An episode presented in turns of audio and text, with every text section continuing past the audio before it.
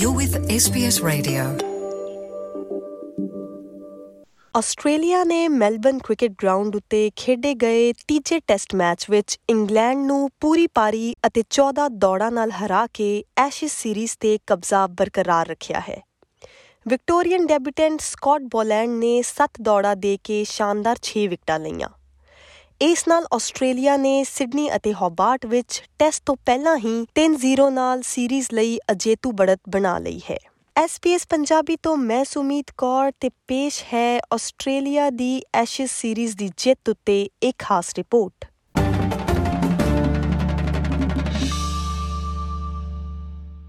Australia ਨੇ ਪ੍ਰਤੀਯੋਗੀ cricket ਦੇ 12 ਦਿਨਾਂ ਦੇ ਵਿੱਚ ਹੀ ਐਸ਼ੇਜ਼ ਸੀਰੀਜ਼ ਤੇ ਧਾਕ ਜਮਾ ਲਈ ਹੈ। ਜਦ ਕਿ ਇਸ ਤੋਂ ਵੱਧ ਦਿਨਾਂ ਦਾ ਸਮਾਂ ਤਾਂ ਇੰਗਲੈਂਡ ਨੇ 골ਡ ਕੋਸਟ ਵਿਖੇ ਆਈਸੋਲੇਸ਼ਨ ਵਿੱਚ ਹੀ ਬਿਤਾ ਦਿੱਤਾ ਸੀ Bowled in! There it is! The Australians up! They retain the Ashes on the back of a hometown hero, destroying England. An innings and 14 runs, 3 0. Dominance, dominance from the home side. Australia ਨੇ ਦਬਦਬਾ ਕਾਇਮ ਰੱਖਦੇ ਹੋਏ Ashes series ਸਮੇਟ ਲਈ ਹੈ। England ਦਾ ਵਿਰੋਧ ਮੰਗਲਵਾਰ ਸਵੇਰੇ ਸਿਰਫ 80 ਮਿੰਟਾਂ ਤੱਕ ਹੀ ਚੱਲਿਆ ਅਤੇ ਪੂਰੀ ਟੀਮ 68 ਦੌੜਾਂ ਤੇ ਆਲ ਆਊਟ ਹੋ ਗਈ। ਆਪਣੀਆਂ ਆਖਰੀ 6 ਵਿਕਟਾਂ ਵਿੱਚ ਇੰਗਲੈਂਡ ਮਹਿਜ਼ 22 ਦੌੜਾਂ ਹੀ ਜੋੜ ਸਕਿਆ। ਸਕਾਟ ਬੋਲੈਂਡ, ਜੋ ਕਿ ਆਸਟ੍ਰੇਲੀਆ ਦਾ ਦੂਜਾ ਸਵਦੇਸ਼ੀ ਪੁਰਸ਼ ਟੈਸਟ ਕ੍ਰਿਕਟਰ ਹੈ, ਨੇ ਆਪਣੇ ਟੈਸਟ ਡੈਬਿਊ ਵਿੱਚ ਸ਼ਾਨਦਾਰ ਗੇਂਦਬਾਜ਼ੀ ਦਾ ਪ੍ਰਦਰਸ਼ਨ ਕਰਦੇ ਹੋਏ ਸਿਰਫ 7 ਰਨ ਦੇ ਕੇ 6 ਵਿਕਟਾਂ ਲਈਆਂ।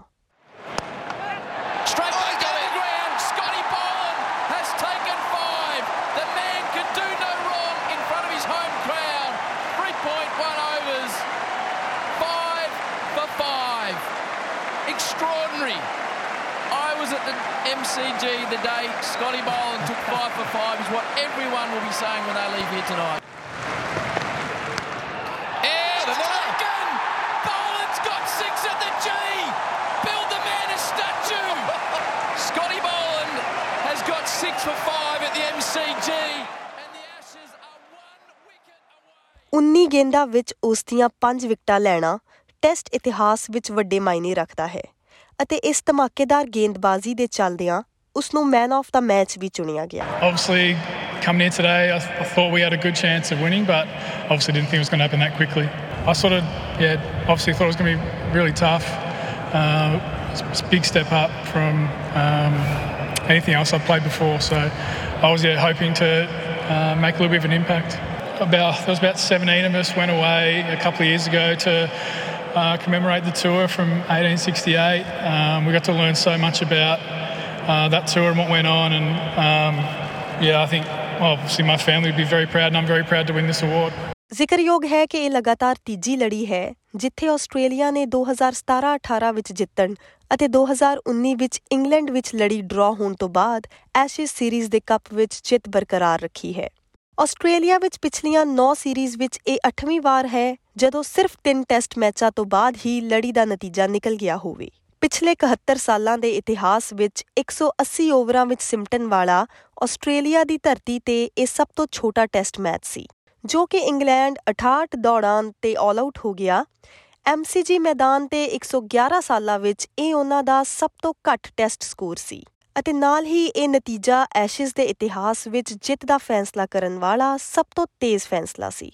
ਇਹ ਸਭ ਕੁਝ ਟਿਮ ਪੇਨ ਦੇ ਕਪਤਾਨ ਵਜੋਂ ਅਸਤੀਫਾ ਦੇਣ ਅਤੇ ਐਸ਼ੇਜ਼ ਸੀਰੀਜ਼ ਤੋਂ ਆਪਣਾ ਨਾਮ ਕਢਾਉਣ ਤੋਂ ਮਹਿਜ਼ 1 ਮਹੀਨੇ ਬਾਅਦ ਆਉਂਦਾ ਹੈ ਇਸ ਜਿੱਤ ਤੋਂ ਬਾਅਦ ਆਓ ਸੁਣਦੇ ਹਾਂ ਮੌਜੂਦਾ ਕਪਤਾਨ ਪੈਟ ਕਿਊਮਿਨਸ ਅਤੇ ਖਿਡਾਰੀ ਜੋ ਰੂਟ ਦੀ ਪ੍ਰਤੀਕਿਰਿਆ It is what it is. We've been playing in these times for a while now. We've we've almost had to come to uh, used to be dealing with this this sort of environment, and um, all you can do is is try and front up to and concentrate on what's in front of you, and that's uh, putting in good performances on the field. Credit to Australia, they they blew us away last night and have outplayed us in this Test match and in this series so far. So, got a lot of hard work to do to make sure uh, we come back strong in the last two games.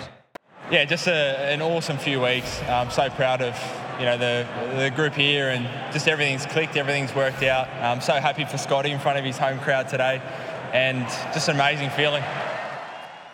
ਇਹ ਮੰਨਦੇ ਹੋਏ ਕਿ England series ਨੂੰ ਮੱਧ ਵਿੱਚ ਨਹੀਂ ਛੱਡੇਗਾ ਜਾਂ ਲੜੀ ਨੂੰ ਕਰੋਨਾ ਵਾਇਰਸ ਦੇ ਪ੍ਰਕੋਪ ਦੇ ਕਾਰਨ ਰੱਦ ਨਹੀਂ ਕੀਤਾ ਜਾਂਦਾ, ਤਾਂ ਚੌਥਾ ਟੈਸਟ ਮੈਚ 5 ਜਨਵਰੀ ਨੂੰ ਸਿਡਨੀ ਕ੍ਰਿਕਟ ਗਰਾਊਂਡ ਉੱਤੇ ਖੇਡਿਆ ਜਾਵੇਗਾ। ਇਸ ਤੋਂ ਬਾਅਦ ਤਸਮਾਨੀਆ ਵਿੱਚ 14 ਜਨਵਰੀ ਨੂੰ ਪੰਜਵਾਂ ਟੈਸਟ ਮੈਚ ਖੇਡਿਆ ਜਾਵੇਗਾ।